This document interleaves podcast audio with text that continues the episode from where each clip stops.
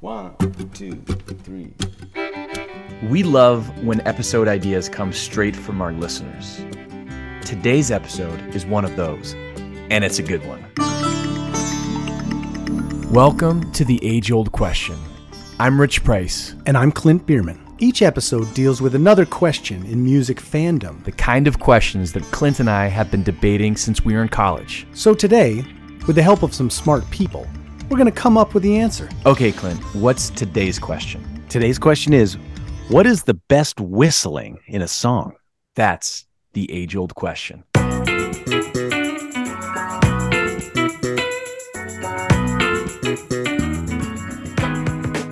We have an ongoing request to our listeners. If there's a question that you think would make for an interesting discussion, let us know. This one comes from Lorraine and Andy in the United Kingdom. In the UK, in England. That's amazing. Lorraine writes, I was at a line dance event this weekend, and they had a vocalist singing over backing tracks of the songs we normally dance to. The singer on Saturday kept randomly whistling at points where there just wouldn't be whistling in the song. It was very funny and a little odd, but it got me thinking, what is the greatest song that does include whistling? First of all, thank you for the suggestion, Lorraine.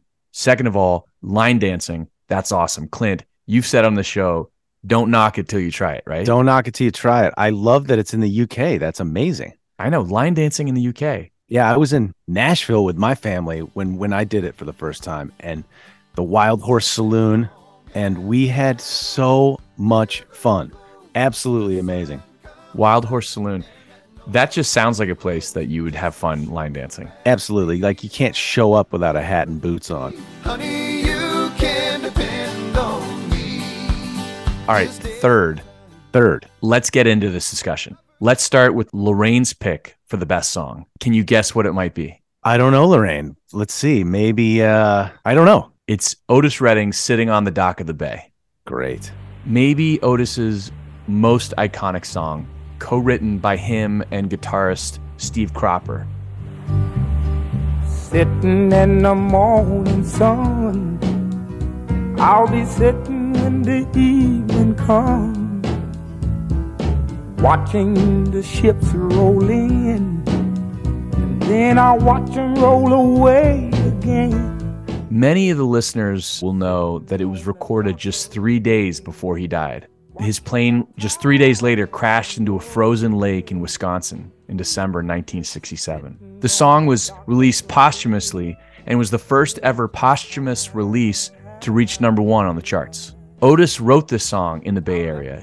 He was a guest on a houseboat in Sausalito in late summer, early fall 1967. It was while he was on the houseboat that belonged to the legendary concert promoter Bill Graham. He had just finished his famous performance at the Monterey Pop Festival and was taking a short break from his touring schedule. In a 1990 interview on NPR's Fresh Air, Steve Cropper noted it was an unusually autobiographical tune for Otis, a very literal tune. He was watching the ships roll in and then watching them roll away again. Some people have wondered if the whistling was added because he died before he could add a third verse. The explanation is actually less morbid and a bit more interesting. Otis was known for ad-libbing at the end of songs, and you can hear it here on songs like Try a Little Tenderness.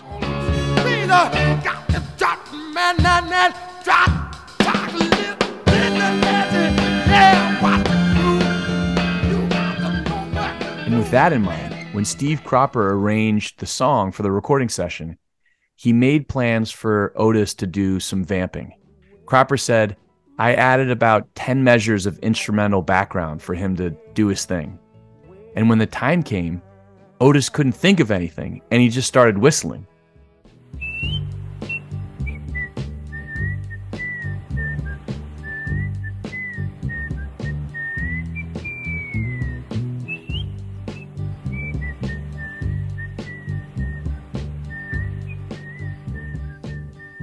Which, of course, made the song. One final note on the song. A lot of people, our generation, Clint, first heard the song in Top Gun. Do you remember that scene? Oh, yeah. It's music. an old friend. My folks loved it. I haven't heard this in years. My mother used to call down from her room and have me play this over and over again. I got so sick of it.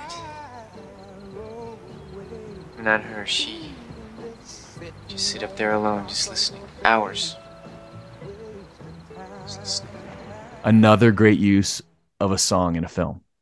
Absolutely. First of all, like we were talking about days of the week, how a song can sound like a day of the week, or that sounds like you're sitting on the dock of the bay, right? Right. There's the tempo. It sounds like you wrote it on a houseboat, which is just awesome. I didn't know the houseboat scene. That's amazing. Yeah, but I've always thought that song is a great mimic of what it's about. And I love the fact that the whistling at the end is not pitch perfect, and it's sort of lazy and like... It's just like you'd be whistling down the street. You know, it's not obviously not auto-tuned, but it's not like he went back in and got it exactly right. Like there's some realness to it that actually makes it for me, because it's just like a guy sitting on the dock of the bay whistling away. So I think that's my favorite part of this whistle, is that it's not exactly perfect and it's lazy and just real cool.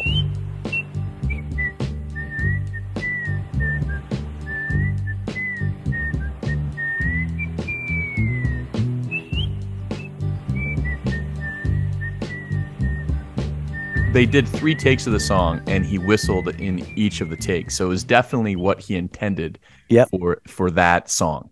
Love it. Whistling into a mic is an art form. Not only does it take an angle, meaning you can't just whistle right into a microphone, because it'll blow it up. Yeah, it'll sound like wind. So you have to turn sideways and go across the mic. But there's also, especially in a live setting, where your mouth gets dry. And you get to the point where you literally can't make a sound because your mouth is so dry and you're like, won't whistle. Oh, God. The other thing about whistling is I have a deep love of whistling because my first son, Ty Lu, was obsessed with whistling. The second he learned how to whistle, it became such a thing. Ty was just whistling and whistling and whistling, and the teachers would get so annoyed that he just kept whistling, and all day he was whistling and whistling. So we got calls from the school being like, less whistling. And I'm like, heck no, let the kid whistle. It's, you know, for in a lot of ways, a whistle can be a calming thing. You know, it can take off anxiety. You know, there's a lot of reasons people whistle. And when I started thinking about this topic, I was just immediately thinking about, well, you're writing a song on a guitar. Both hands are being used. You hear a line. It's like another instrument at your disposal when you're writing a song. So there's a lot of songs that contain whistles. I'm really excited to know what your choices are. Let's start. What's your first choice? My first choice, you know, it's one of my favorite bands of all time. Can I guess? You can guess. Can I guess? You can guess. I'm going to guess Guns N' Roses, Patience. Well, you nailed it, because there really is no other place to start.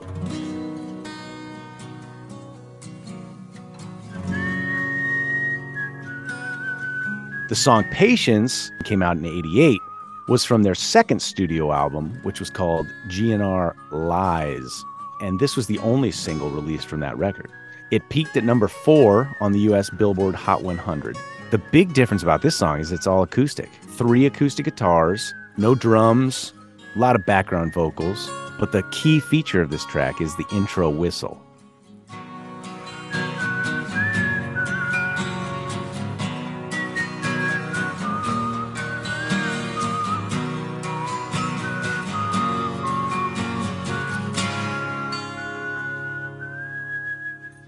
It's actually done by Axl Rose, which is great to know, right? Yeah, it is good to know. I mean, he could do it. He did it live. He did it all the time. And I believe that Izzy Stradlin wrote the music, who was the original second guitarist of Guns N' Roses. We all know Slash, but Izzy, he was the secret sauce of that band, in my opinion. And there's that famous video from Don't Cry where there's that sign that says, "Where's Izzy?" Because he was just on a bender and never showed up for the video shoot. Said one woman, take it slow, it'll work itself out fine. All we need is just a little patience. So here's a funny thing that I read when I was doing research on this song. It's from Kimberly Starling, and it's of the Karaoke Informer. So she writes, this is a very popular karaoke song, but one that you might want to avoid. It's one of the top 5 songs that tends to bomb. It just eludes the average ear, and when you get off key on this one, it sounds to the ear like a turd in a punch bowl looks to the eye. I thought that was very well said. I'd love to know other songs that are must avoid in karaoke, because I have seen people bomb on certain things. They're like, oh, let's do this. Yeah. And it's then that you realize the genius of someone like Axl Rose, who made this song sound simple, because this song sounds simple, right? It gets very high, and most people can't sing that high at the end. It's also 5 minutes and 40 seconds long or something like that, which is amazing to have a hit song. I mean, number 4 on the Hot 100. It's a very long song split up into 2 basically completely different sections. You know, there's that whole outro thing. It's amazing that it was a hit, to be honest. It's not my favorite Guns N' Roses song, but it is one of my favorite whistles of all time. And I have performed this song hundreds of times, especially back in high school, and did the whistle, love the whistle. I love whistling. It's funny you say this is not one of your favorite Guns N' Roses songs, because this is one of my favorite Guns N' Roses songs. I like the sentiment. I like the lyric, you know, said woman, take it slow, it'll work itself out fine, all we need is just a little patience. I mean, it's a great sentiment, because you're so lyrics first and I'm so lyrics second. Yeah. So I'm looking at it as the complexity of the song is great. I really love the second section in terms of having just an outro that is totally different from the rest of the song. But also one of my favorite parts of this song is in that transition when it goes to the outro, Slash has that little dun, dun, dun.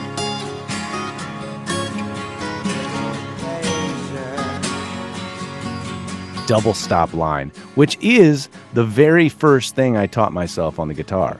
So I picked up the guitar when I was 15 years old, and that is the first thing I taught myself.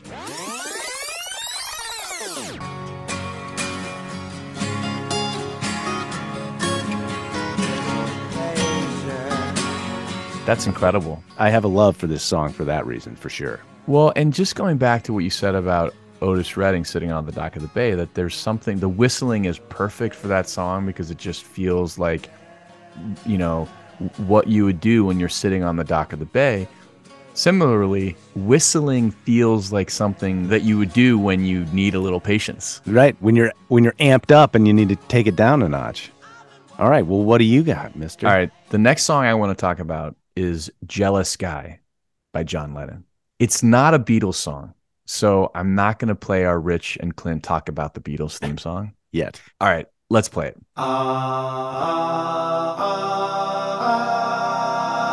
Rich and Clint talk about the Beatles. Because it did start out as a Beatles song. When the Beatles were studying in India in 1968, one day they listened to a lecture from the Maharishi. John and Paul each returned to their little cabins, inspired by what they'd heard. Paul wrote Mother Nature's Son. Sit beside a mountain stream, see her waters rise. It's one of my favorite Beatles songs. Listen to the pretty sound of music as she flies.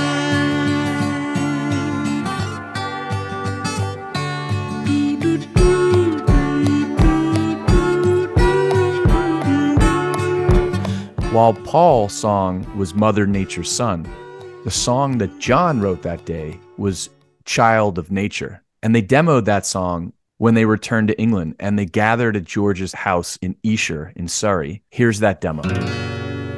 On the road to Rishikesh, I was dreaming more or less. And the dream I had was true. Yes, the dream I had was true. just a child of nature. I don't need much to set me free. I'm just a child of nature. I'm one of nature's children. Nice. They jammed on that song during the January 1969 Get Back sessions.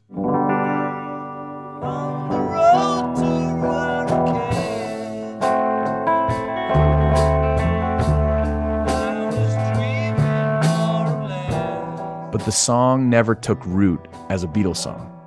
So in May of 1971, John gets together Klaus Voormann, who's a friend of theirs from the Hamburg days and had designed the iconic Revolver album artwork. He played bass on the recording. And Jim Keltner, legendary session guy, played drums on the track. I'm sorry that I made you cry. Oh no, I didn't want to hurt you. I'm just a jealous guy. All right, about the whistling. It takes place in the solo section.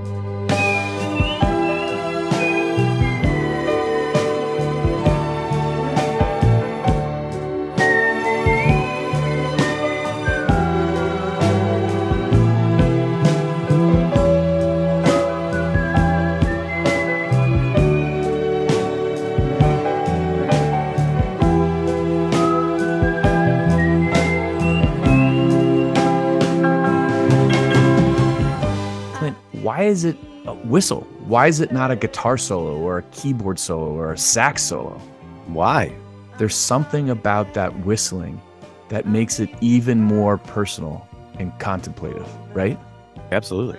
But why a whistle? Like why, was that the move to be more contemplative? I don't know. I'd love to know. Was it Phil Spector's idea? Was it John's idea? Did they put that in there as a placeholder and decided, actually the whistle works really well? Because that happens in a recording session, right? Absolutely. Let's just get the idea down so we don't forget it. And we'll go back and replace it with another instrument at some point. Right. I wonder what happened there. We'll never know. We'll never know. I'm just a jealous guy. Good one. All right, what's your second? All right, my second one is by the great Bobby McFerrin, ladies and gentlemen. Don't worry, be happy. Oh, I love it.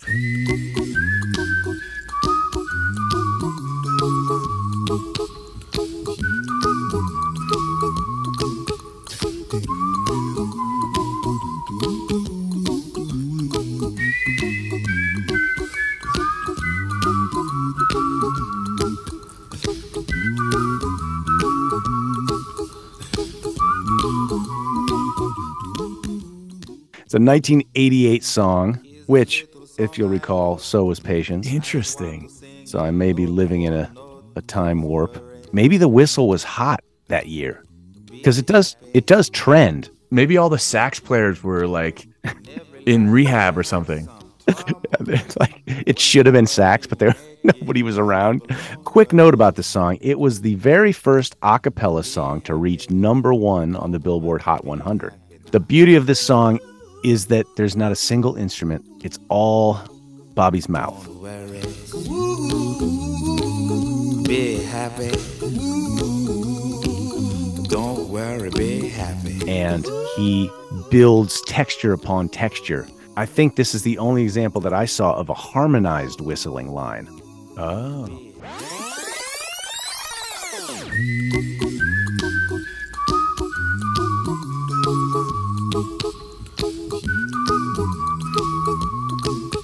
So he does one line, and then he harmonizes the third above it.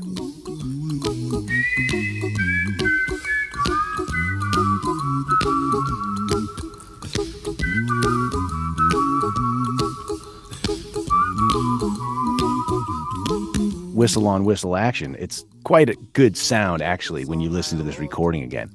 And requires whistling on pitch is hard. We talked about Otis's not being super perfect. But if you're going to harmonize, it's got to be pretty pitch perfect. Yeah, and I don't think anyone is more pitch perfect than Bobby McFerrin. I mean, that guy is absolutely... You know, he does the Yo-Yo Ma thing where he's singing cello parts or singing at least opposite the cello, but singing complex classical lines. It's just... And he sings jazz. I mean, his records are basically jazz records. Right. This is like one of the very few... pop things that he really did, as far as I know, in the same way that Herbie Hancock had a huge hit with Rocket. It's like this was Bobby McFerrin's huge hit. And in fact, Kimberly and I saw, my wife and I saw him a couple years ago, and it was incredible. It was a great, great show. He didn't play this song, and I just thought, wow, that's incredible. You know, to not play your hit that 97% of the people in the audience are there to see. Yeah. Well, here's what happened. So In 1988, George H.W. Bush was running for president and used this song as his campaign song, as his presidential campaign song. Read my lips. No new taxes.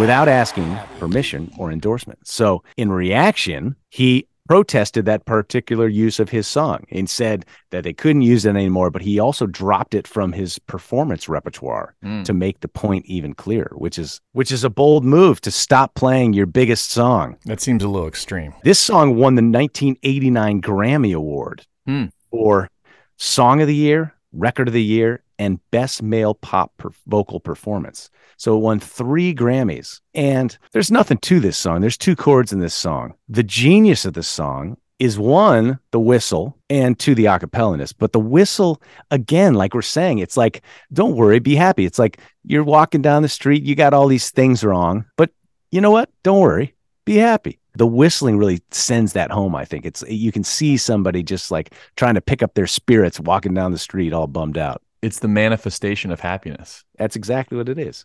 Another thing about this song, in 2011, Don't Worry, Be Happy was named as the worst song of all time by the Village Voice. What? Yep. Worst songs. It was also topped the Q100 DJ Bert Weiss's list of tracks he would forever ban from radio. And Blender magazine, in the 50 worst songs ever, Blender said that it's difficult to think of a song more likely to plunge you into suicidal despondency than this. Which is, I mean, you got to be an angry human to write something that mean about a song that's just trying to pick people's spirits up. I do not like that person. I do not like that person either. How could you hate on Bobby McFerrin? Just a super talented man. Have you ever seen his TED Talk? Where he plays the audience? Yeah, he plays the audience. And I absolutely love that. He literally plays the audience like the audience is an instrument. By hopping around on stage. Right. Like one hop to the right, everybody goes, doot, doot. It goes up a whole step. You know, it's just absolutely amazing. Expectations. Watch. Ba, ba, ba, ba, ba, ba, ba, ba. Ba, ba, ba, ba.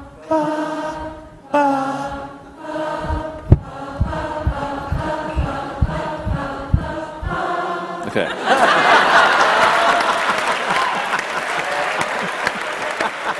Regardless of where I am, anywhere, every audience gets that. How incredible that this lives in all of us, that we can do this if it's guided in the right way. Absolutely. Last thing about this song, Don't Worry, Be Happy. It became known in the consciousness of the masses by being in the 1988 movie Cocktail. Oh, Cocktail. Remember that movie? Now. Loved it. That soundtrack also included the #1 Beach Boys hit, Kokomo. That was the very first CD I ever bought. I think we talked about that before. So that's great. Cocktail soundtrack was my first CD, so this song is also near and dear to my heart in that respect. And also my a cappella group in college used to sing this song, and it was a big hit with Justin Elliker bouncing all over the stage. Also incredible pitch. And now he is like a politician. He's the mayor of New Haven, Connecticut. The mayor of New Haven. Shout out. What's next, Rich? Should we go to the comments? Oh, yeah. Let's go to the comments.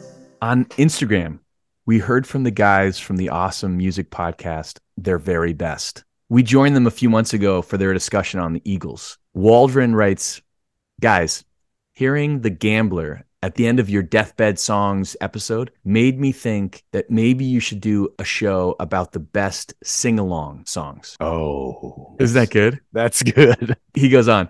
A couple years ago, my family was visiting with some great friends. And when the chorus to John Denver's Country Roads came on, suddenly both generations from my family and the three generations of their family were all singing along and loving it. A very memorable moment.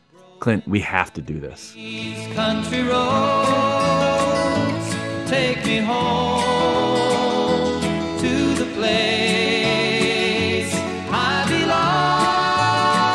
belong, West Virginia, Mountain Mama, take me home, country roads. We have to do this. I have a story about that as well. You know, I just got back from Jordan. Yes. I was in Jordan for 10 days. We played with these two incredible Jordanian musicians. One was a ney player, which is like a flute instrument, and the other was an oud player, which is like a 10-string, fretless, guitar-ish instrument.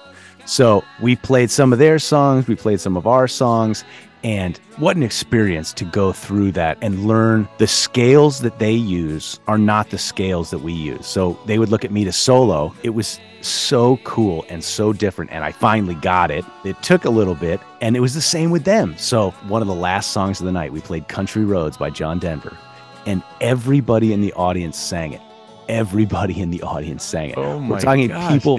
Amman Jordan. And beyond. I mean, people from all over. The ambassador to Jordan was there from the U.S. There was just so many people singing. This was the only song of the night that they all sang along to. Wow. Which is amazing. This song transcends all of it. It's a really cool international moment for me. Incredible. But all based on Country Roads by John Denver. Country roads, take me home to the place I belong. Well, I love that. And Waldron from Their Very Best, thank you for the suggestion. And Clint, you may have more experience than anyone about the science of the sing-along song, right? I mean, you've got this down to a science where you know what is the song that's going to get people out on the floor and just full-on singing along. All growing up, like I was the guitar player and I brought a guitar everywhere I went, to all the parties, to all the things. And I realized pretty early on that people want to sing along. And so it's as close as I get personally to the spiritual. Yeah. It's my religion. It's that feeling of unity through voice is magic to me. All right. We had a number of people ask about Tina Turner. Loved her music. Seemed like an amazing woman, and sad to see her go. Rest in peace. I want to talk a little bit about Tina Turner. So she had a resurgence in the mid-'80s, around the time that you and I were really becoming musically aware. Of course, Tina and her husband, Ike, came into the collective consciousness in the mid-'60s, produced by Phil Spector. They opened for the Rolling Stones in the fall of 1966, and by the following year, Tina Turner was the first Black artist to be featured on the cover of Rolling Stone magazine. But it was their version of Creedence's Proud Mary in 1971 that became their big hit.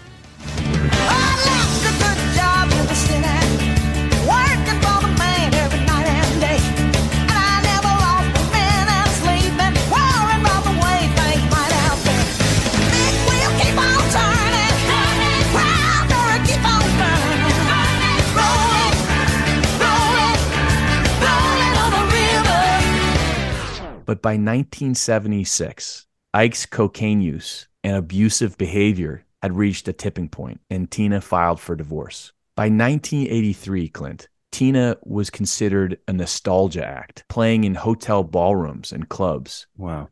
But Capitol Records signed her again and released a version of Al Green's Let's Stay Together. Let's stay together. Loving you.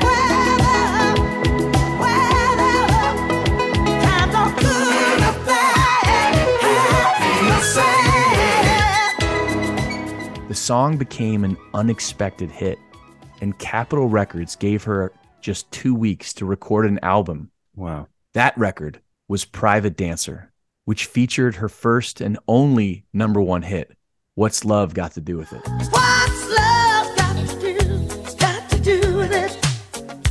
What's love but a second-hand emotion? What's love got to do with it? Who needs a heart when a heart can be broken? She won 3 Grammys, began playing arenas, and was included in the all-star cast of We Are the World. We all are part of God's great big family. And the truth, you know, love is all we need. She was back by 1990 on the strength of her new single, The Best. You're simply the best. Better than all the rest. Her tour that year broke the Rolling Stones attendance record with 4 million paid ticket holders. Wow. In less than 10 years, she went from playing hotel ballrooms and being a nostalgia act to being one of the top stars in the world again. And she was older at that point, too. This gives us hope, Rich. It's amazing. Speaking of Tina Turner, in the wake of her death, I saw a number of her performances shared online, one of which was her version of Come Together. Huh. It led to what I will call an almost Monda Green. I was listening to her version, and one of her lines made me think, oh, shit, have I been singing this song wrong the whole time? I actually had to go look up the Beatles version to make sure. She sings, Uno side cone, he won't smile. Uno side cone. Uno side cone, he won't. I love that they were like, Tina, you good on the lyrics? You want us to write them down for you? And she was like, no, I'm good. I got them. I got it. Uno side cone. Uno side cone. Oh, God, that's great. But, you know, here am I, like, I sing this song routinely with my band, The Sweet Remains. And I'm like, oh, God, have I been singing this wrong the whole time? That's so great. Wow. Side cone. Here's another comment from Facebook from Bruce. Clint and Rich, I've listened to every second of all these podcasts, many more than once. And I've turned on a ton of friends to your brilliance. And I've wanted to respond over and over, and I'm always driving or in the gym or in full-on jam mode. But your query, have you ever heard a warm-up band that really outdid the headliner? When I saw Rod Stewart in Pittsburgh in about 1976, the warm-up band was some guy we'd never heard of, and he came out and he blew everyone away, just crushed, ripped our heads off. Whoa. His name was Peter Frampton. And it was right before Frampton Comes Alive. Frampton was insanely great. That is awesome. Yeah, great songs, great playing, cool effects like that vocal guitar effect he always used back then. That was like his signature. And having never seen that before, you're probably like, whoa, this is amazing. We had another one from Glenn. Glenn writes, perfect time to pick up your podcast with the age-old question of what song do you want played on your deathbed? I'm taking a road trip this summer with my oldest friend, and one of our Past the Miles activities will be to write each other's obituary. Whoa. We're going to play the podcast to extend this discussion. Nice. I loved Clint's reference to Chuck Mangione and agree that any number of instrumentals would be great. Saw him in concert in 1975, and I just got out my Chase the Clouds Away album.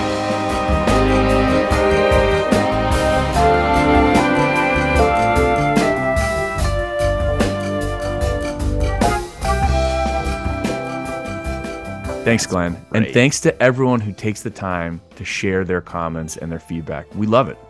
I got a comment from Brandon in Fort Wayne, Indiana. He wrote, this week's podcast made me think of this. And he sent me a video from King of the Hill where Chuck Mangione plays taps, but then he goes into Feel So Good.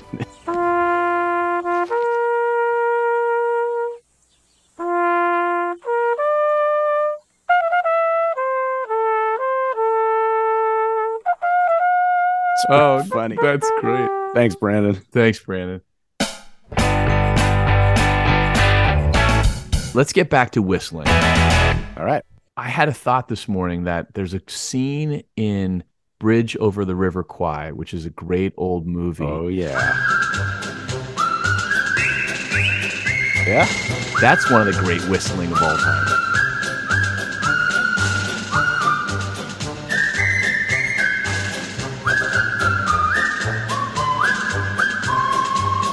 That song is called the Colonel Bogey March.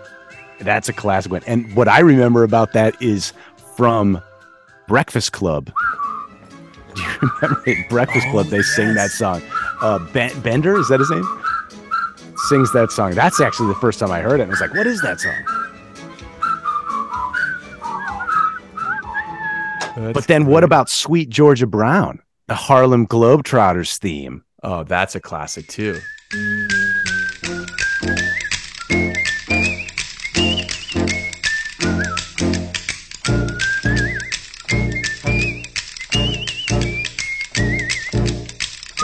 Entire melody is whistling.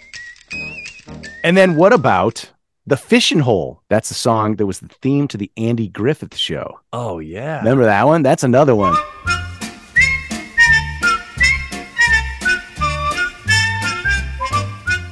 When you can write a song where the entire melody is whistled. That's amazing. So big respect to those guys. How about Regulate by Warren G and Nate Dogg? That's got a great listen track.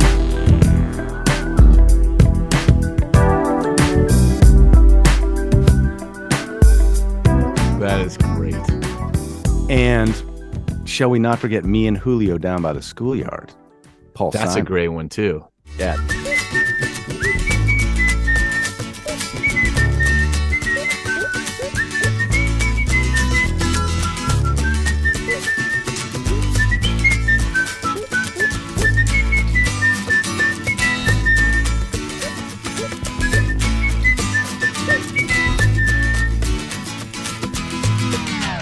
Can't believe I didn't talk about that one. There's a song called Good Life by One Republic, and Ryan Tedder is the main creative force behind One Republic. And I took a class from Ryan Tedder on songwriting. And so I really respect that guy. He's written a lot of number one songs, and he's a really cool producer. It seems like a really nice guy. Their song, Good Life, the hook of that song is actually a whistled part.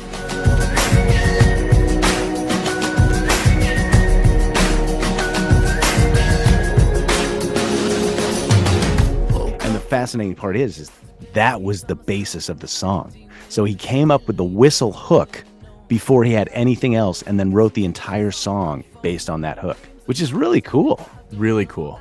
He describes the whistle as the song's second chorus, and it took 20 takes and loads of chapstick to get it just right, which is funny. That is funny.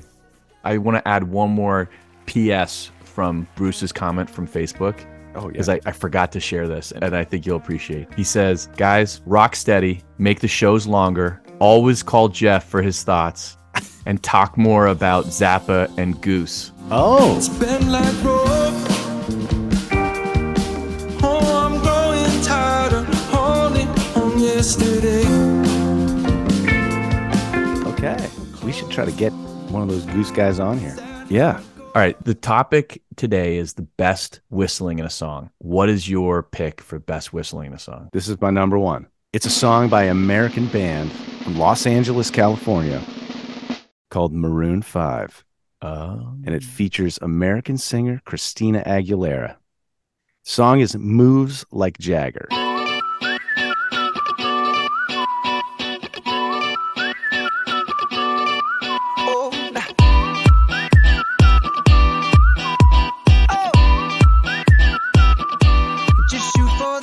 Was released on June 21st, 2011, written by Adam Levine, Amar Malik, Benny Blanco, and Shellback, a Max Martin protege. And Max Martin, again, is the king of pop music history. What's interesting about this song is Maroon 5 never co-written a song outside the band. So everything that they had done had been internal at that point.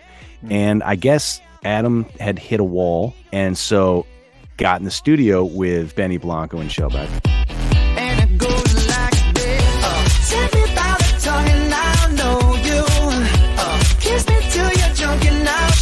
you all the moves like Jagger. I've got them moves like Jagger. I've got them moves like Jagger. The first co-write of Maroon 5's career became a huge smash. It was like a neo-disco electro-pop song, which they hadn't really done up to that point. They were more of like a pop rock band, I would say. And what I love about this whistle is the complexity of the whistle. It is one of those melodies that is not super intuitive to your brain. I've got the key.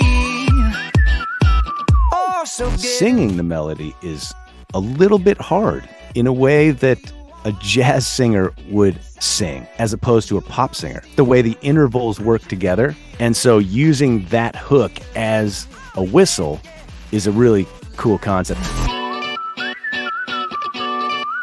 Love it. Which is another possible age-old question episode. Who had the best dance moves of all time? There are some heavy hitters out there, but Mick Jagger is definitely on the list for sure. Song spent 7 straight weeks at number 2 in the singles chart, and it never hit number 1. It was number 2, and then a new song would be released, and it would be number 1, and they stayed at number 2. And then the next week, a new song would be released, and it stayed at number 2. So it never hit number 1, but it became the biggest selling song not to peak at number 1 in 2012. So wow, that was its claim to fame. I love this song. I love the dance-ness of it. I love the kick drum sound. I love the four-on-the-floor-ness of it. I think the whistle makes it, because from the very first moment you hear it, it's a catchy, catchy whistle, but it also just defines the song. It just is, you know it within 0.8 seconds of hearing the song. So what's your number 1 whistle song? My number 1 is Sitting on the Dock of the Bay. I have to agree with Lorraine. I called my dad and he said, what's the next episode? I said, we're going to do about whistling. And he's like, well, it's got to be Sitting on the Dock of the Bay.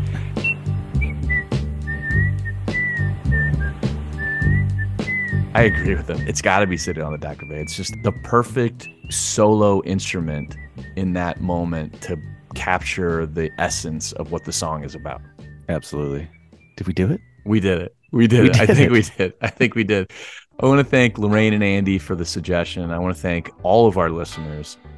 We hope you had fun, as much fun as we did. And we hope you'll join us next time when we answer another age-old question.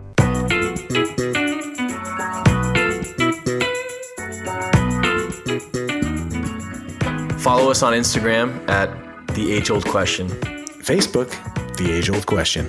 We hope this conversation has sparked some ideas and thoughts of your own. Let us know in the comments. But let's be kind, people. Yeah. No hating. No hating. Also, if you're digging the podcast, please check out our Patreon page at www.patreon.com/theageoldquestion and consider becoming a part of our Age Old Question family.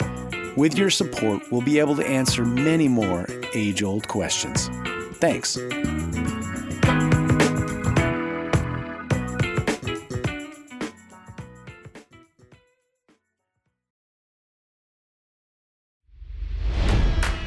It's NFL draft season, and that means it's time to start thinking about fantasy football. FantasyPoints.com features industry-leading experts and prognosticators using proprietary hand-charted data to help you score more fantasy points. FantasyPoints.com is the place to go for whatever kind of fantasy football you play. Whether you play fantasy football, daily fantasy sports, or do a little bit of everything, Fantasy Points has the meticulously researched content to guide you to victory.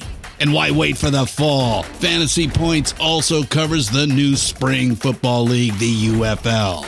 Join the guru, John Hansen, Scott Barrett, Joe Dolan, and other massive names in the fantasy football universe with an exclusive offer. Use code Pantheon for 15% off any Fantasy Points package, including the all-in package, with access to every article, tool, and data nugget that Fantasy Points has to offer. That's FantasyPoints.com and code Pantheon for 15% off at Fantasy Points. FantasyPoints.com.